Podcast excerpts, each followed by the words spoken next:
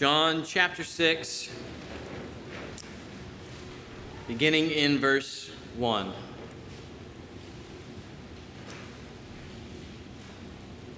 After this, Jesus went away to the other side of the Sea of Galilee, which is the Sea of Tiberias. And a large crowd was following him because they saw the signs that he was doing on the sick. Jesus went up on the mountain, and there he sat down with his disciples. Now the Passover, the feast of the Jews, was at hand.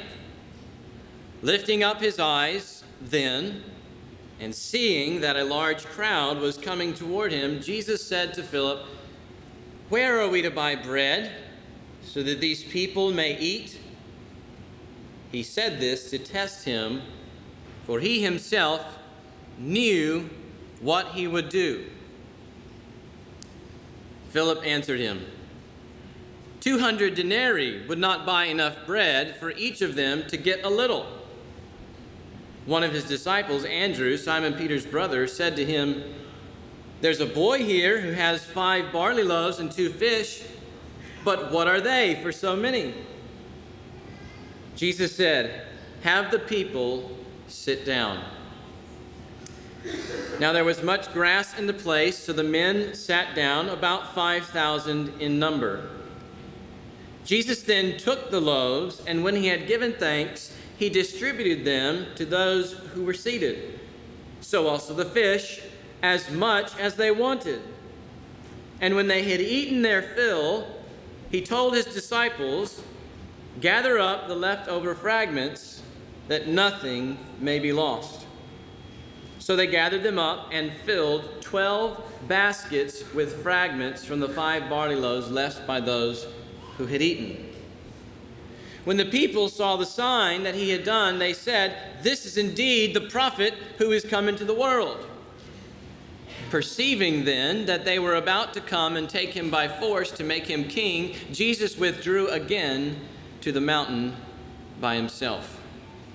When evening came, his disciples went down to the sea, got into a boat, and started across the sea to Capernaum. It was now dark, and Jesus had not yet come to them. The sea became rough because a strong wind was blowing.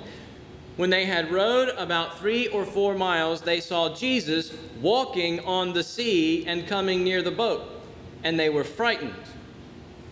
But he said to them, "It is I. Do not be afraid." Then they were glad to take him into the boat, and immediately the boat was at the land to which they were going. Let's pray together. Father in heaven, there is much before us in this passage, and I ask that you would, by your Spirit's grace, help us to digest it. I ask that you would give these people grace in hearing, and give me grace in teaching and preaching, that we all might be edified and built up in the truth. I ask that you would satisfy us with Christ himself, who is our all-sufficient King. And I pray this in Jesus' name. Amen. And you may be seated.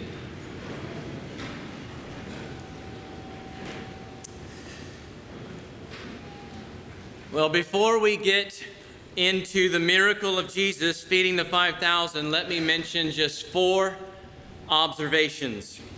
John is a very good storyteller and very intentional in leading us into the next scene where Jesus feeds more than five thousand people. This is one among the many signs that Jesus did in the presence of his disciples, and John tells us that he includes this one, that we might believe Jesus is the Christ, the Son of God, and that by believing we might have life in Jesus' name. So in order to lead us, in order to lead you into having life in Jesus' name, John kicks off the next story by laying some groundwork.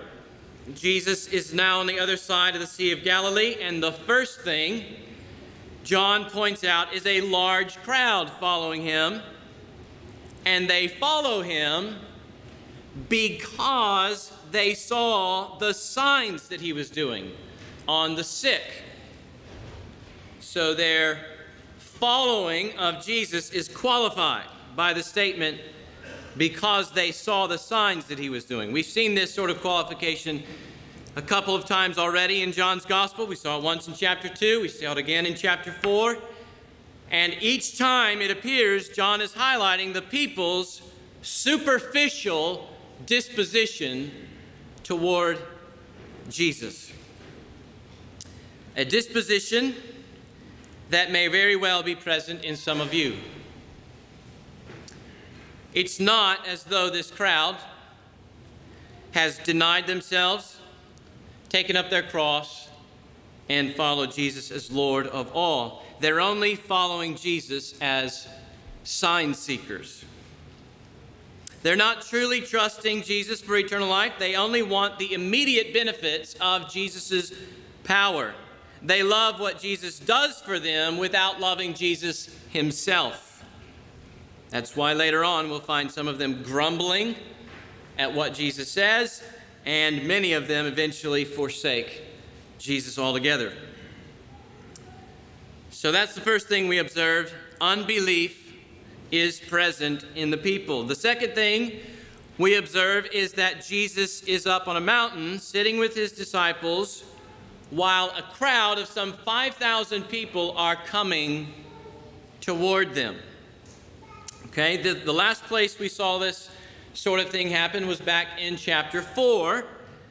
The Samaritan woman went home and told her town about Jesus, and many people start coming out to see what this guy's all about. And as people are coming to Jesus, Jesus turns to his disciples who are nearby, and he uses it as an opportunity to teach them about what's going on right before their eyes. The promises of Abraham are being fulfilled, and the fields are white for harvest. On top of that, this is the third observation. In the same way that Jesus tells his disciples in chapter four to lift up their eyes to see that the fields are white for harvest, we see Jesus here in this text lifting up his eyes upon the crowds in verse five. Before he ever says a word to Philip. And John tells us that so that we understand Jesus hasn't ceased in his mission to gather fruit for eternal life. What he's about to do before this crowd of people and what he's about to reveal of himself to his disciples has eternal life as its goal. So nobody can listen to this account of Jesus in a morally neutral position. You either trust in Jesus for eternal life and see him for who he is, or you perish. Fourth observation. John tells us in verse four that the Passover, the feast of the Jews, is at hand. We might not make much of that at first. Just a historical marker in John's storyline. But in a gospel that begins with identifying Jesus as the Passover lamb who takes away the sin of the world, and in a chapter, this chapter here, chapter six, where Jesus says he will give his life for the world as that Passover lamb, Passover is saying so much more than simply giving us the time at which the events are happening. John means to reveal Jesus to us yet again as the one who gives himself up to death that we might gain life. So those are the four observations. Here's the situation John lays out. Unbelief is present in the hearts of the people. The disciples are nearby their teacher as crowds follow him. Jesus is still in the business of gathering fruit for eternal life, and the Passover provides another golden opportunity for him to reveal himself as the one who gives, who God gives to give us life. It sounds like we're ready for another miracle. Sounds like it's time for the Father to bear witness to his Son again through another good and miraculous work. It's time to attack unbelief. It's time to teach the disciples. It's time to gather some more fruit, and it's time to reveal Jesus Christ as Savior. So Jesus is all over this, and so he says to Philip, "Where are we to buy bread, Philip, so that these people may eat?" He doesn't ask Philip that question because he doesn't know the answer. John has given us several accounts already that have shown us that Jesus knows everything. On top of that, verse, text, verse six tells us why he asked Philip that question. He said this to test Philip, for he himself knew what he would do. In other words, Jesus doesn't ask the question from his own ignorance. He asked the question to remove the ignorance in Philip, to remove the disciples' ignorance about who he really is. That's what Jesus always does with his disciples. He, utterly, he is utterly devoted to revealing himself to those who truly follow him. Philip has been with Jesus from the very beginning. He has witnessed the miracle at Cana. He saw the spiritual awakening among the Samaritans. He's watched the sick be healed and the lame walk. But there's more Philip needs to treasure about Jesus himself if he's to possess eternal life. So Jesus tests him. He tests Philip with a question to see if Philip's faith remains true to who Jesus really is. In other words, in his question, Jesus is extending to Philip more than his power to meet the momentary needs of a bunch of hungry people. Jesus is extending himself to Philip. His question, as a test, shows that his greatest concern is that the disciples know where such a magnificent provision could ever come from. By asking Philip, "Where are we going? Where are we to buy bread so that these people may eat?" Jesus offers himself to Philip as his all-sufficient provider. The question is, does Philip, does Philip look to Jesus like that? The test proves that Philip doesn't look to Jesus as the all-sufficient provider, nor do the other disciples, at least not initially. They will later. That's coming. They will later, but not here. They don't understand Jesus' question because they've yet to see fully who Jesus really is. So just like the lame man did in chapter five, Philip and his disciples limit God's power to their own abilities and what they can make out of their present circumstances. Rather than turning to Jesus as the all-sufficient provider, rather than answering Jesus' question with, "You are the one, Jesus, who could meet all of our needs. You have endless resources at your disposal. Even if there's no bread at all, you are all I truly need." Rather than answering like that, the disciples take Jesus' question and turn first to their own buying power, or at least what Philip could even dream up as their potential buying power for so much food. Verse seven says, Philip answered Jesus, two hundred denarii wouldn't buy enough bread for each of them to get a little. In that day, a denarius was the amount you'd normally pay someone for an entire day, an entire day's worth of work. So that translates into about eight months worth of day wages. Philip is essentially telling Jesus, two hundred times what any one person has in his pocket today wouldn't even give us enough for everybody to have a spoonful of food.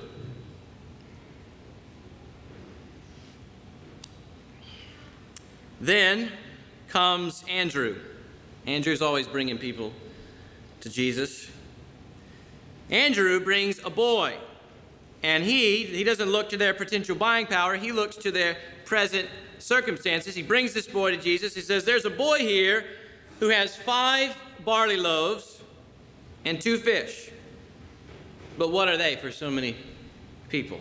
Again, this is an impossible situation for the disciples. There's not enough money, and circumstances are too dire, especially when you forget the Son of God is, is, is standing right beside you. I think we all know these times well. The strain in some of your relationships are just too great to be restored to full health. The people you're pouring your life out for are just too hardened to hear another Bible passage read to them. They're just too far gone. The addictions that are waging war against your soul are just too enticing. They're just too hard to shake. The hurt it's caused is just too much to heal. The drugs that I've seen personally passed around in this city, destroying people made in God's image, are just too much for grace to conquer. The satanic strongholds I've encountered as a pastor and that some of you are experiencing lately as a result of gospel penetration and what some of you will be experiencing soon in Utah are just too powerful to overcome. The darkness is just too thick. The barriers of culture and religious background of our neighbors are just too daunting to surmount. We know what the disciples are experiencing as they look at some five thousand hungry people. These things are just too much, Jesus. But they're not too much for Christ. They're not too much for an all-sufficient provider.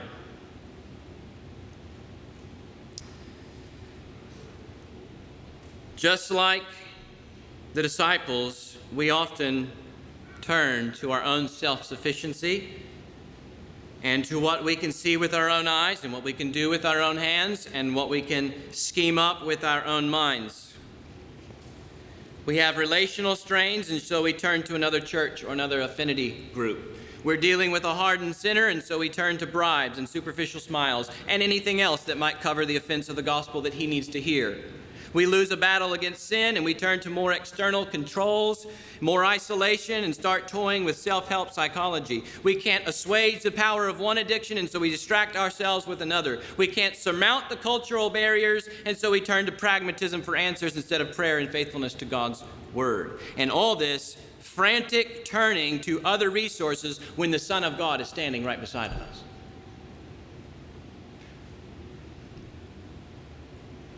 Indeed, I mean, instead of turning to Jesus as our all-sufficient Lord, we sometimes despair as we stare at our lack in any given situation. And what's really at the heart of all our despair and all our turning to self and the world for answers and supply is that we don't have enough Jesus satisfying our souls.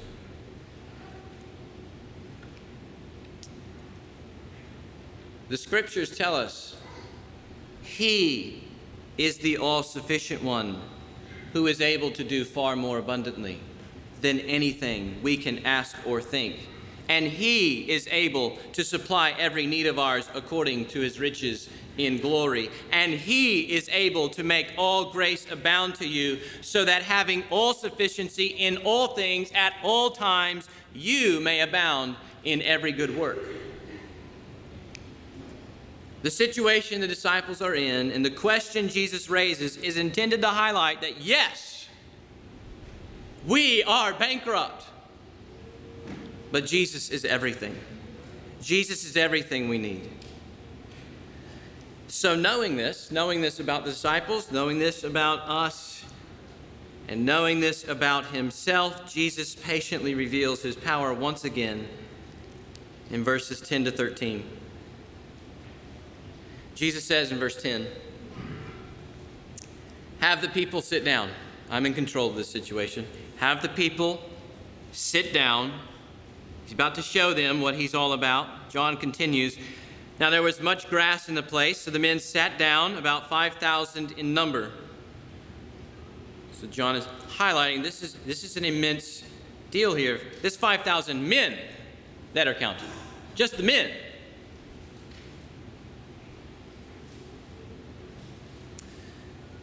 So have them all sit down on the grass. So the men sat down, about five thousand in number. Verse eleven, Jesus then took the loaves, and when he had given thanks, remember that it's his Father who bears witness to Jesus through his works. Thank you, Father, for these things, what they're about to see through me. Gives thanks. He distributed them to those who were seated, so also the fish, as much as they wanted.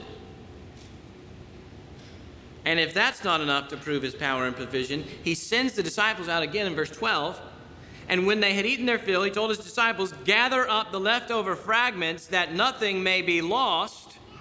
So they gathered them up and filled twelve baskets with fragments from the five barley loaves left by those who, he, who had eaten.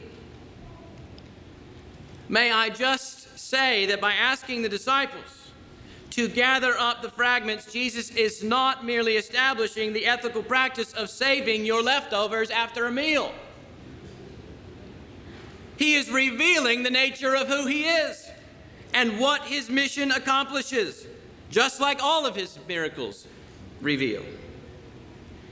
In other words, he's making it abundantly clear that he is the Son of God who came from heaven to give helpless sinners like us more than we could ever dream. It's no accident that twelve disciples pick up twelve baskets full of bread fragments. Jesus is personally telling them that he is more than enough for each of them, and not just because he gave them crazy amounts of bread to eat. Yes, he's able to supply them with the momentary provision of bread. That's abundantly clear from the miracle, but the momentary blessing of bread is only a pointer to the eternal blessings that come in a relationship with Christ himself. That's why he'll go on to teach the people in verse twenty-seven. You can read it there with me. Not to labor for the food that perishes, like the food he just gave them. Don't labor for that stuff. Yeah, I gave it to you. Don't labor for that. What are they supposed to labor for? But for the food that endures to eternal life, which the Son of Man will give you. The point of the miracle is not the bread. It's to look through the bread to have the all-sufficient Christ himself, meeting your every need, including your greatest need, the forgiveness of your sins. Those sins which have separated you from God. In fact, that's why Jesus doesn't allow the people to make him king in verses fourteen to fifteen. Let's look at that for a minute.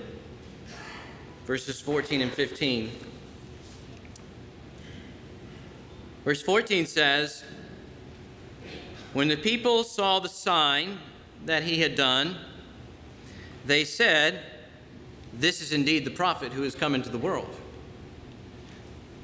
Perceiving then that they were about to come and take him by force to make him king, Jesus withdrew again to the mountain by himself. Jesus withdrew again to the mountain by himself. Why not go ahead and ride into Jerusalem as king, man? These people are for you. Jesus obviously has the power to provide an abundant spread for all his people. He obviously has the power to heal the sick. And the way he's talking in chapter five, I doubt the Roman armies could stand a chance against this guy. Why don't we just get this show on the road? Go with them into Jerusalem. Take over. Why is it that Jesus refuses to let the people make him king? Two answers. One answer is that Jesus doesn't need to be made king by humans. Jesus is king already, which is what I think verses sixteen to twenty-one prove. You ever wonder, like, why is this part about the water, Jesus walking on the water, in the middle of the passage about the bread? What's it doing there? Or you can say, God has something to tell us here that's, incons- that's consistent with everything else in this passage. So this is what verses sixteen to twenty-one say. When evening came, his disciples went down to the sea, got into a boat, and started across the sea to Capernaum. It was now dark, and Jesus had not yet come to them. The sea became rough because a strong wind was blowing. When they had rowed out about three or four miles offshore, they saw Jesus walking on the sea and coming near the boat, and they were frightened. But he said to them, "It's I, do not be afraid." Then they were glad to take him into the boat, and immediately the boat was at the land to which they were going. So, I'm not going to let the people make me king, and I'll wait until the disciples are three or four miles offshore before I catch up to them walking on the water. What's going on here?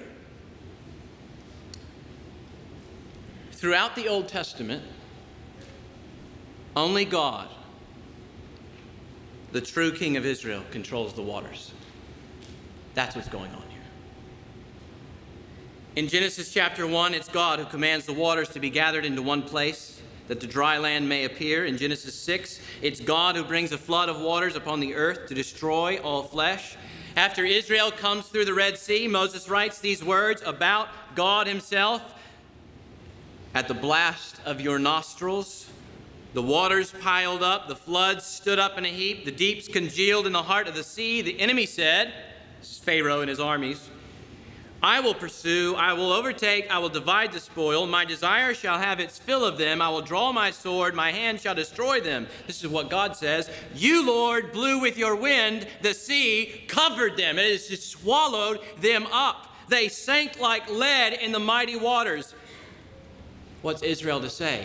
Who is like you, O Lord, among the gods? Who is like you, majestic in holiness, awesome in power and glorious deeds, doing wonders?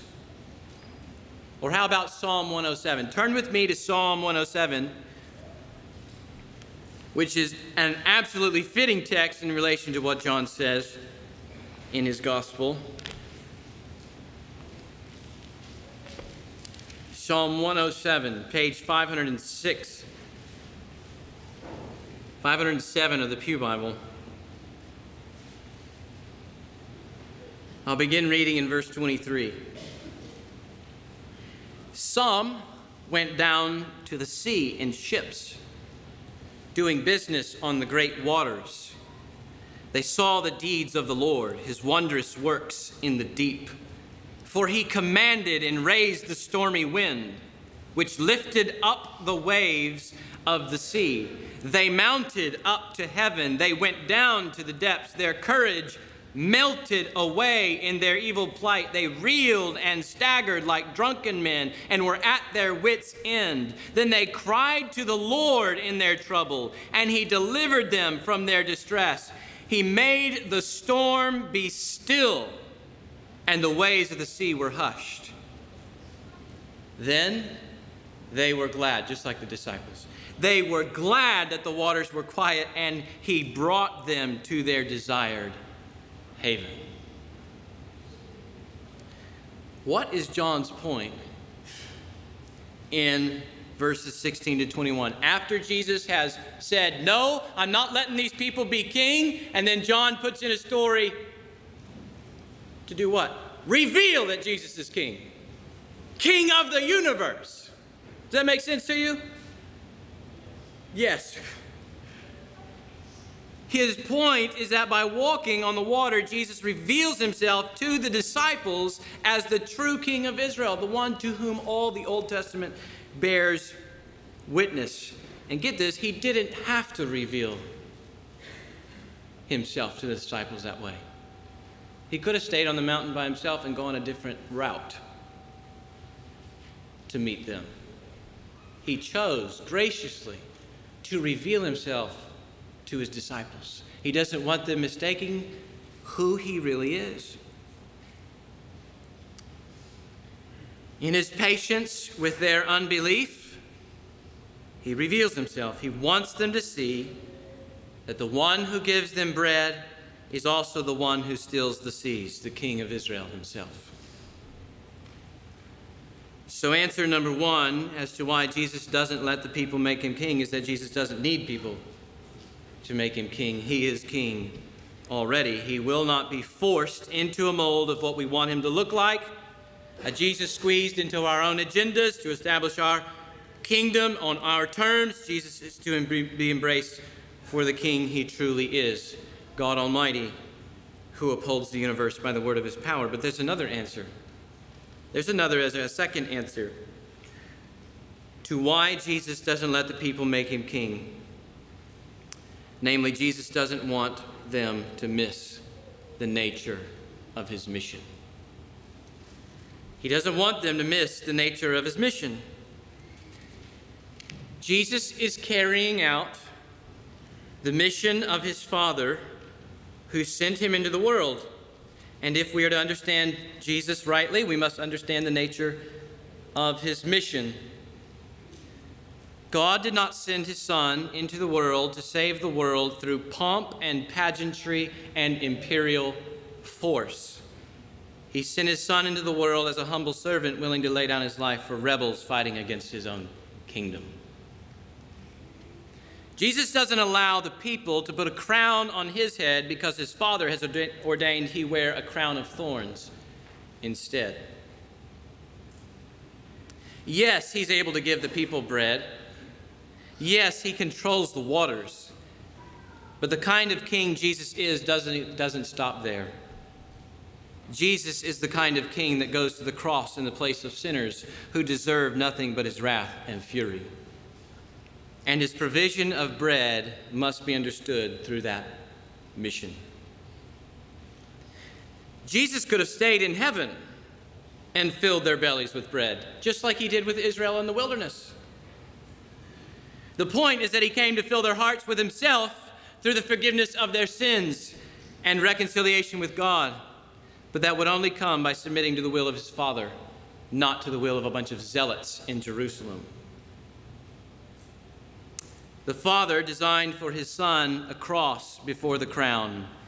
The people only want Jesus to be king because they want his bread, but Jesus wants them to have more than bread. He wants them to gi- he wants to give them eternal life in himself. And so he resists their scheme to make him king in order to accomplish his Father's will, that sinners might be saved, sinners like you and me.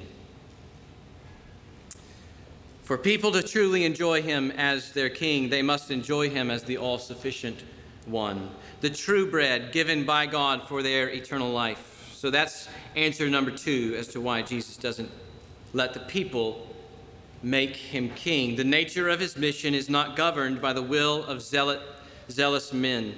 The nature of his mission is governed by his Father in heaven, and that mission includes suffering for our sins on a cross.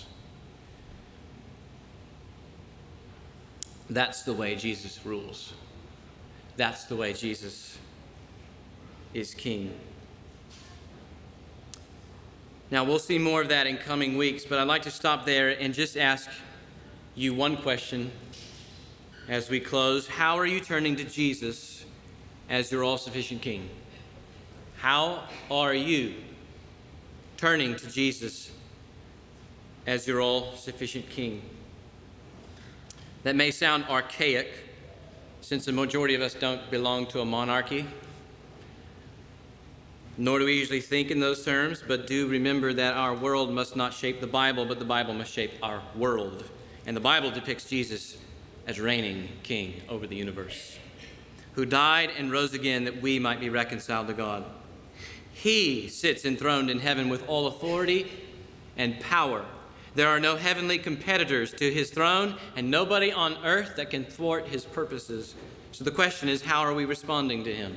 If that's true, how are we responding to Jesus as our all-sufficient King? In the miracle of feeding the five thousand, we see that he's totally able to meet our needs. His resources are infinite. His power is fitting for every occasion. His knowledge of our situation is perfect. In the leftovers that the disciples pick up, we see that he is more than enough for us personally. We know he knows where we are not trusting him and knows how to work such that we see his glory more clearly and learn to trust in him. In the walking on the waters, we see that he is in total control of everything, so much control that there's no darkness too thick for him to penetrate, there's no waves too high for him to calm, and there's no distance too far into the storm for him to find us and bring us back to himself. But more than that, more than all that put together, in refusing kingship at the hands of zealots, we see a king who is steadfast in making every provision for us to be reconciled with God himself. I mentioned last week that I listened to Shylin, and I think he has it absolutely right in one of his songs when he says, "So forever will I tell, in three hours, Christ suffered more than any sinner ever will in hell. And he did that for me and for you, that we might be reconciled with God." So Jesus is an all-sufficient king, in that he provides everything we truly need in all circumstances forever, because when you're reconciled with God, God of the universe, you have no lack. That's what it means to be God. When you're God, you don't lack anything. And if we belong to this God, neither do we. Neither do we in Christ. This is a wonderful place to be, brothers and sisters, belonging to God, knowing that in all circumstances, every need you could ever imagine and more is met through your relationship with God in Christ, because he truly is everything. He has already made provision for your bouts with depression, in that you will never, ever experience. If you, if you, if you trust in Christ, if you have faith in him, you will never experience true separation from God, even though you may feel that he's far away at times. Jesus himself cried out, "My God, my God, why have you forsaken me?" so that you don't have to ever cry that.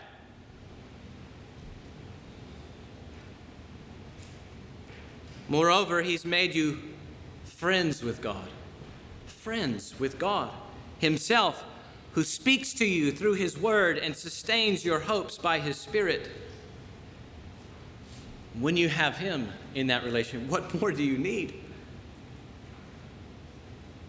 He has already made provision for your guilt, in that Christ died to cleanse you from all iniquity and to bring you into perfect fellowship with God, no guilt, blameless on the last day. No need for you to be thinking when you go to him in prayer that he frowns upon you and sees you as dirty, because you've been made clean by the blood of his Son. That's true before you sin, when you're sinning, and after you sin, if you're in Christ. He is ready to receive you into perfect fellowship, ready for you to come to his throne of grace. He has already made provision for the shame that you feel from maybe a past relationship or past things that have happened to you, by clothing you with his own honor through his resurrection life. He is near to us in our parenting, so that we can now relate to our children as our Heavenly Father personally relates to us. He has already made provision this afternoon when your son or daughter rejects your authority. Nothing that they can say can steal away what you possess in relationship with Christ. So there's no reason for us to turn to anger, but only patience and kindness and gentleness and self-control when we're instructing them. He is our all-sufficient king in our marriages, in that his death frees husbands from their selfishness to love their wives as they are sitting there watching Christ love the church. and to live with their wives in an, under, in an understanding manner. He walks with us, Jesus does, as our bridegroom, never to leave us or forsake us, but only to clothe us with splendor on the last day. He has already made provision for our financial predicaments in that we now belong to God himself, who does everything wisely, who owns the cattle on a thousand hills, who clothes the fields with flowers, and who richly provides us with everything to enjoy, and gives us to one another in the body of Christ, that we might contribute to each other's needs. Even when we cannot see how the provision will come, we must trust that God will meet all of our needs, because what, what are any of these needs in this life in comparison to the need he has met in the cross, our reconciliation with God, who is truly everything. So maybe an example will help of how this functioned in my own life this week. Uh, some time back, we took someone into our home to take care of them and had to eventually ask them to leave because of drug paraphernalia we found. So I don't recommend that you uh, not... Saying you should check, you should use wisdom when you take somebody into your home. But uh, we we were doing all we could to use wisdom. We still found it and had to ask him to leave. And the last few months have been very difficult, very dark at times, wondering who's going to break in at night. You don't sleep well for those reasons, wondering what guys he's connected to. Uh, some of the people he is connected to still pop into our lives every once in a while here at this church. So there are fears that arise. What about our children? What about our house? What about my safety? What about the staff? Dusty, Kevin, Gary. What about Stacy when she's up here cleaning? What I mean, I'm just, fears is just going like crazy as we are meeting people and engaging them with the gospel. So what do you do at eleven o'clock when you can't sleep? How do you turn to Jesus as your all-sufficient King at eleven o'clock when you and your wife can't sleep? I'll tell you what we did. We just opened the Word and read from Psalm two and Psalm three. I'll read some from Psalm three here. O Lord, how many are my foes? Many are rising against me. Many are saying of my soul, there's no salvation for him in God. But you, O Lord, are a shield about me, my glory and the lifter of my head. I cried aloud to the Lord, and he answered me from his holy hill. Chapter two tells us that it's Jesus Christ himself that's sitting on God's holy hill. He answered me from his holy hill. There's a king reigning on our behalf on the holy hill. So he answers me from his holy hill. I lay down and I slept, and I awoke again, for the Lord sustained me. I will not be afraid of many thousands of people who have set themselves against me all around. Arise, O Lord, save me, O my God, for you strike all my enemies on the cheek, you break the teeth of the wicked. Salvation belongs to the Lord, your blessing be upon your people. We prayed through that passage, turned on a few worship songs, and went to sleep, peacefully at rest, in the arms of an all-sufficient King who's now reigning on Zion's hill.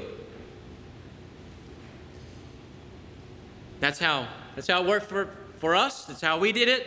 That's how we turned to Christ in that moment, and that's how we continue to turn to him as the fears arise. And I would just commend the same to you. How are, ask, ask yourself the question we talked about earlier. How am I turning to Christ as my all-sufficient King?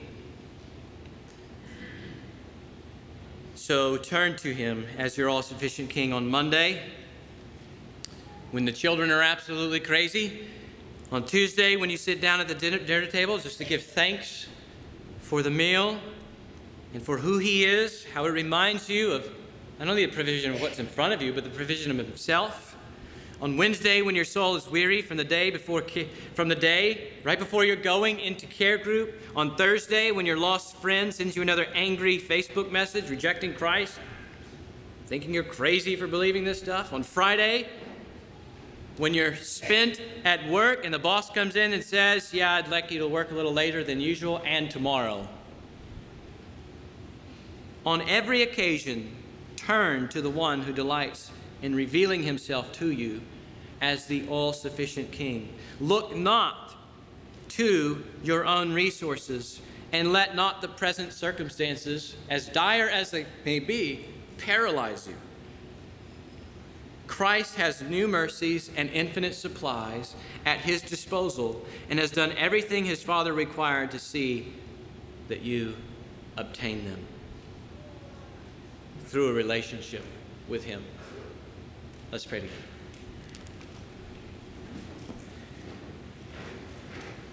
Father in heaven, I give you thanks for your word. I pray that it would have its effect in all the people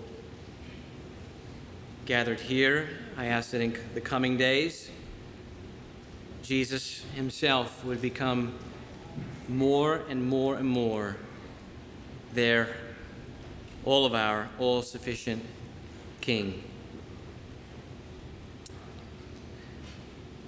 Let these songs arise from our hearts in the next few moments and make our hearts happy in Christ as we go out from this place. In Jesus' name, amen.